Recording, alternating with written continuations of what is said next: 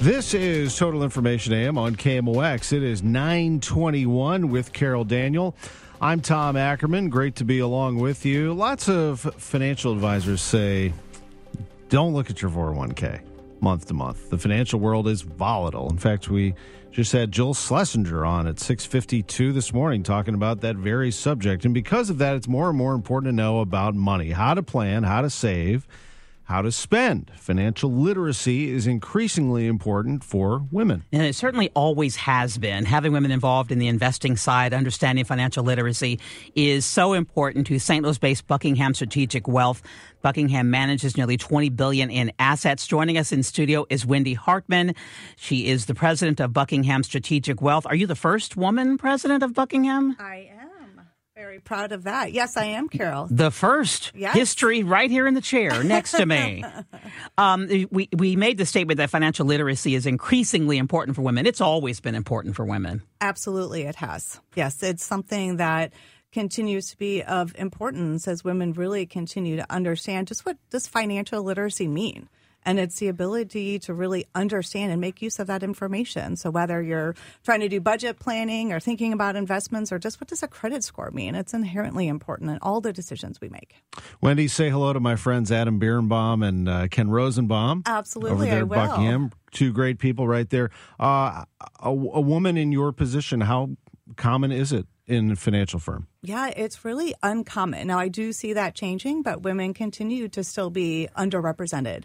And I think that if we look even at stats in financial services industry, over half of women are taking on those new roles, you know, like entry level roles, but still less than 10% hold that senior level role. Uh, ways in which I think can help are just mentorship and training programs. I can see that that paradigm shifting. And it's shifted at Buckingham because half of your staff is women, and I imagine that was that's intentional. Um, it's intentional and it's also very culture based. Um, we have a diversity of women who are business owners who have now joined forces with us, who are also bringing up that next generation of women as leaders and advisors. And it's just really empowering all the different voices that really help us to, as a business make really great outcomes. So, how do you encourage women to take charge of their own finances or their family's finances? So, a, a couple ways. You know, it's really interesting as I talk to my friends, my colleagues, and even in the community, it's probably in the top five of things that they really thought about heading into the new year and just thinking about financial stewardship.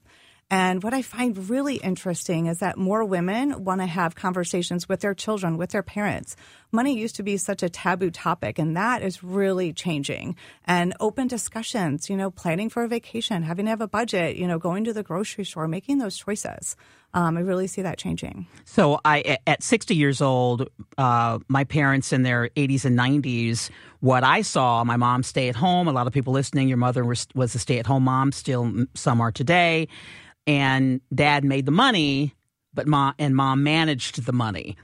But mothers didn't think that they were necessarily leading the charge because they didn't make the money. That's right. And I see that changing now as women are more in the workforce. There, there's partnerships within those marriages and partnerships of making those decisions. And again, just being able to provide that education is so important because we want to teach our children, we want to teach our friends, we want to teach our communities about how to make those important financial decisions because they really impact all the different aspects of your lives.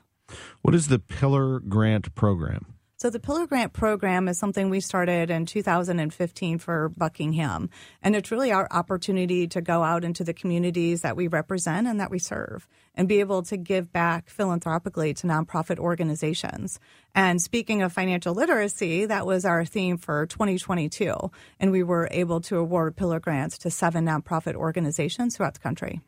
What is there a theme that you that we know of for 2023? What is it? Uh, You know, we may carry on financial literacy. Yeah, There's it's so a good many- one. It's such a good one, and it's so important. We're really getting the messaging out. And what where are women lacking in terms of financial literacy? Is there a lack of sense of control still?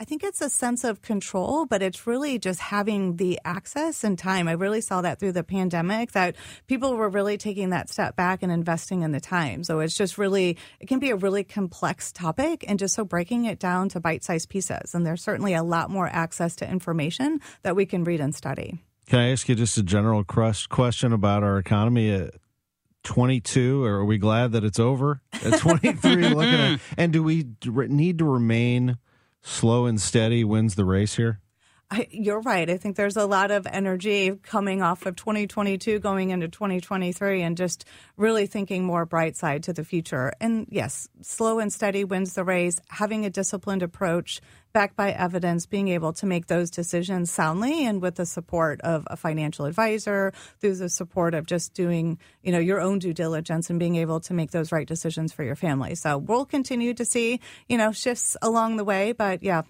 looking forward to it. So you go to a party and people want to know. So what do you do? Because that's mm-hmm. certainly a question uh, everywhere. Doesn't matter where you are.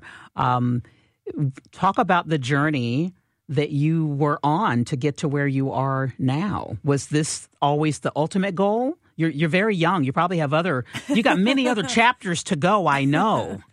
From a very young age, I think I was always drawn to numbers and helping people. And I had amazing mentor in my mother who spent a lot of her years in accounting and as a manager. So she certainly was someone I looked up to to be able to aspire to. And a lot of like where I started to where I am now, I've always worked in the financial services industry. So pretty much I've held all the roles that there are, are to play, but I have found that journey through colleagues, through friends, through great mentors who have opened doors, who have opened opportunities for me.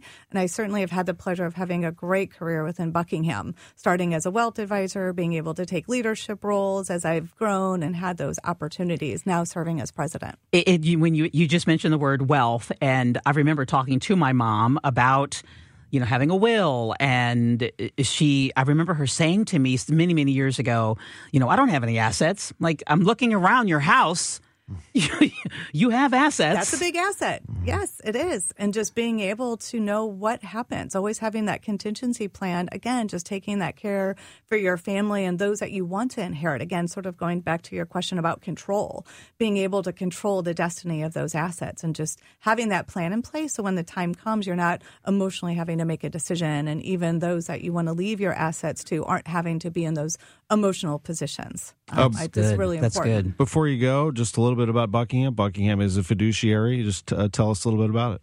So Buckingham is is a fiduciary, absolutely right. And fiduciary just means we are fee based. We sit on the same side of our clients to be able to offer that financial advice, holistic wealth management, being able to help all of our clients impact the financial lives that we serve from retirement planning to tax minimization strategies. You know, anything that you feel like could touch your financial life, that's who we are. That's who we serve. Um, and that's what we do, why we do. Yeah. So we're located in St. Louis. We're headquartered here, but we certainly have offices throughout the United States. We've got uh, 27 and growing offices and several teams. 45 offices, my apologies, in 27 states. Wow, I didn't realize it had gotten that big. Yeah, oh, yeah. Well, 20 billion in assets. Yes. Nearly 20 is, is requires more than one office. Yep. yes, it does. Wendy Hartman, the first woman president of Buckingham Strategic Wealth Management. Thank you so much for joining us in studio. Thank you so much for having me. And congratulations on all your success.